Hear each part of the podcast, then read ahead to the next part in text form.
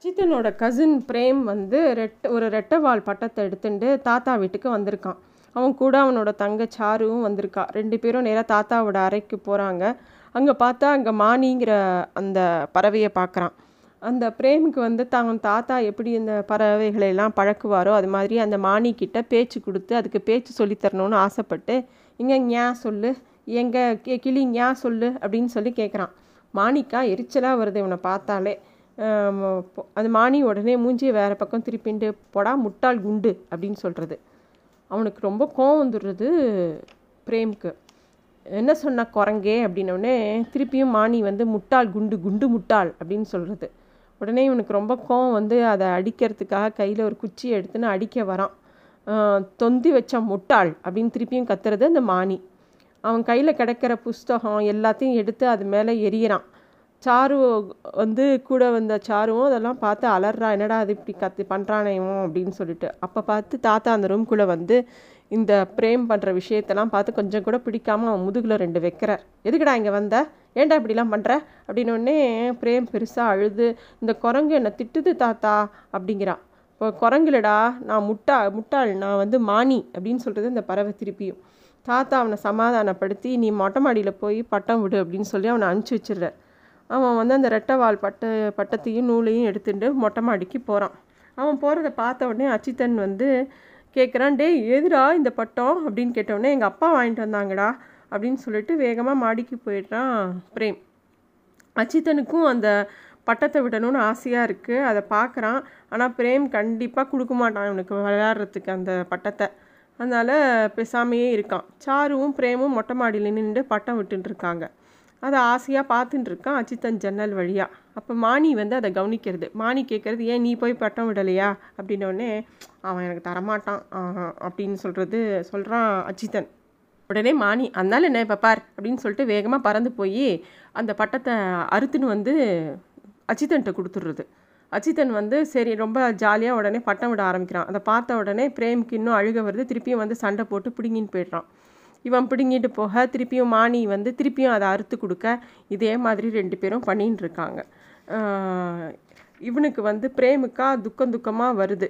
Mania ரொம்ப சந்தோஷமாக அந்த மேலே வானத்தில் பறந்துட்டுருக்கு இதெல்லாம் ஒரு பக்கம் இருக்க இன்னொரு பக்கம் அந்த ஏழு தலை நகரத்தில் இன்னொரு பக்கம் மியோவுக்கு ரொம்ப ஆச்சரியமாக இருந்தது. நேற்று ராத்திரி கண்ணாடிக்கார தெருவிலேருந்து வந்த சின்ன பையன் நிஜம்தானா?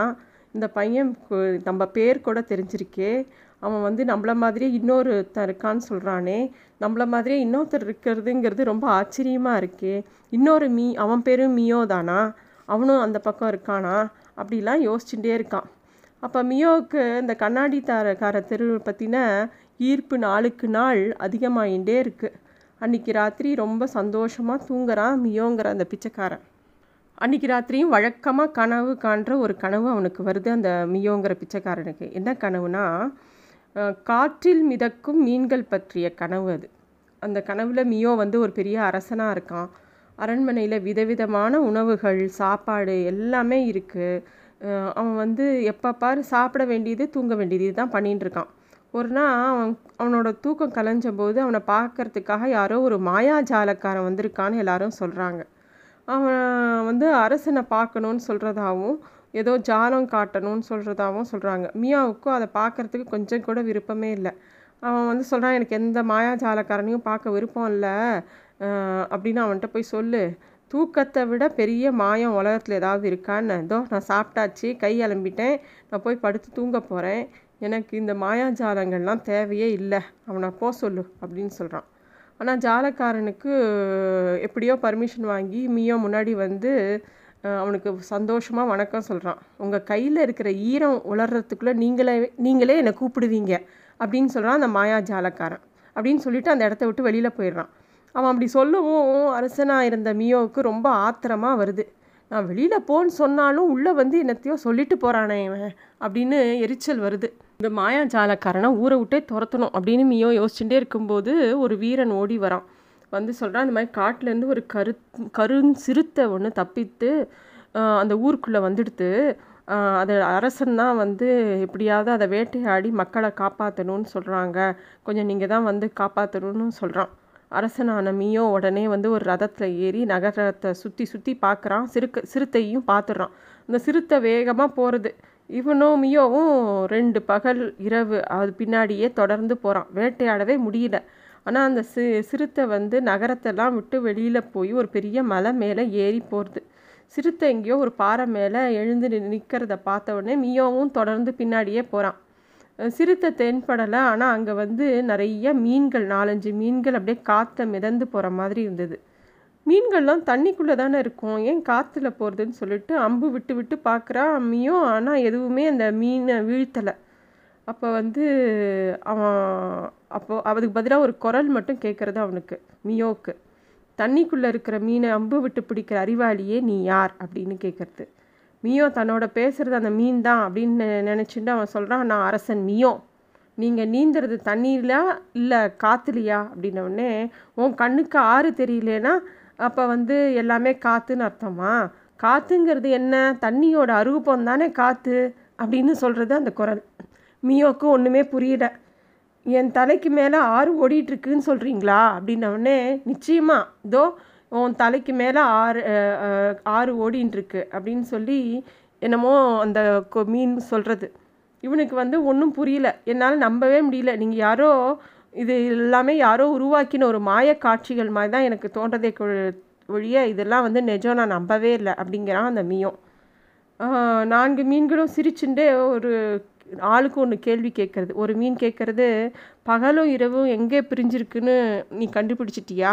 அப்படின்னு கேட்குறது. இன்னொன்று வந்து பூவும் வாசனையும் எப்படி சேர்ந்துருக்கிறதுன்னு கண்டுபிடிச்சிட்டியா அப்படின்னு ஒன்று கேட்குறது. இன்னொன்று வந்து கல்லுக்குள்ளே நெருப்பு ஒளிஞ்சிருக்கிறது எப்படிங்கிறது எப்படி நீ கண்டுபிடிச்ச அப்படின்னு கேட்குறது. நாலாவது மீன் கேட்குறது உன் கண்ணால் உலகத்தை எல்லாம் பார்க்க முடியறது. ஆனால் உன் கண்ணால் உன்னையே பார்த்துக்க முடியறதா? உன் கண்ணையே பார்த்துக்க முடியறதா? அப்படின்னு அது கேட்குறது. மியோவுக்கு வந்து இதுக்கெல்லாம் எதுக்குமே பதில் சொல்ல தெரியல. திரு திருன்னு முழிக்கிறான். எதையும் தெரியாமல் நீ பாட்டுக்கு கா நாங்கள்லாம் காற்றுல மிதக்கிறதா சொல்கிறியே நீ ஒரு முட்டாள் அப்படின்னு சொல்கிறது அந்த மீன். நீயும் அந்த மீன்கள் கேட்குற கேள்வியெல்லாம் பற்றி யோசிச்சுட்டே அங்கேயே நின்றுட்டே இருக்கான். இப்போ வந்து வீட்டுக்கு போகிறதா இல்லை அரண்மனைக்கு போகிறதா இல்லை அங்கேயே உட்காந்துருக்கிறதா அப்படின்னு யோசிச்சுட்டே இருக்கான். சரின்னு சொல்லிட்டு அப்புறம் அரண்மனையை நோக்கி போகும்போது அரண்மனையை நெருங்கும் போது யாருமே இவனை கண்டுக்கவே இல்லை. யாருமே மியோவை உள்ளே விட மாட்டேங்கிறாங்க அரண்மனைக்குள்ளே. நான் தான் அரசன் மியோ அப்படின்னு சொல்கிறான் ஆனால் யாருமே அவனை உள்ளே விடலை. வீரர்கள்லாம் வந்து இவன் யாரோ வேற ஆளுன்னு சொல்லி இவனை சிறை பிடிச்சிட்டு அங்கே திருப்பியும் அந்த ராஜாங்கத்துக்கு கூட்டின்னு போகிறாங்க அங்கே வேற ஒரு ராஜா இருக்கான். அவன்கிட்ட வந்து இந்த விஷயத்தெல்லாம் மியோ சொல்லவும் அந்த ராஜா சொல்கிறான் இதெல்லாம் என்னோடய தாத்தா மியோக்கு நடந்ததாக கேள்விப்பட்டிருக்கேன். அப்படின்னு அந்த அரசன் சொல்கிறான் மியோவுக்கு நம்பவே முடியல. ஒரு சிறுத்தையை துரத்துறதுக்காக பின்னாடி போனோம். அதுக்குள்ளே ரெண்டு தலைமுறை தாண்டி போயிடுத்தா இவங்களை நம்ப வைக்கிறதுக்கு நம்ம என்ன பண்ணுறது பேசாமல் கூட்டின்னு போய் அந்த மீன்களை காட்டலாமா? அப்படின்னு சொல்லிட்டு அந்த மியோ வந்து சொல்கிறான் இந்த மீன்கள்லாம் மிதக்கிறத நான் காட்ட முடியும். நான் சொல்கிறது உங்களுக்கு நம்பிக்கை இல்லைன்னா எங்கள் கூட வாங்க ராஜா அப்படின்னு சொன்னோடனே கூட்டின்னு போய் காமிக்கிறதுக்காக அந்த மலை கிட்ட கொண்டு போய் காமிக்கிறான். அங்கே மீன்கள்லாம் காணும். இவனுக்கு என்ன பண்ணுறதுனே தெரியல. உடனே அந்த ராஜா வந்து மியோ ஒரு மோசடிக்காரன். இவனோட க தலையை வெட்டி துண்டமாக்கிடுங்க. அப்படின்னு சொல்லி ஒரு கட்டளை இட்டுடுறான் மியோவோ ரொம்ப வருத்தத்தில் அழுதபடி என்னை நம்புங்க அதோ மீன்கள் காற்றுல நீந்து நீந்துகிறது அப்படின்லாம் சொல்கிறான் யாருமே கண்டுக்கவே இல்லை. அப்போ ஒருத்தன் கழுத்தில் ஒரு கோடாரி பாயறதுக்காக கோடாரியை தூக்கின்னு வரான். அப்போ தூக்கிண்டு வரும்போது அவனை நோக்கி ஒரு மீன் மியோவை நோக்கி ஒரு மீன் வேகமாக வருது. பயத்தில் வீறிட்டு அலறான் மியோ அங்கிற பிச்சைக்காரன்.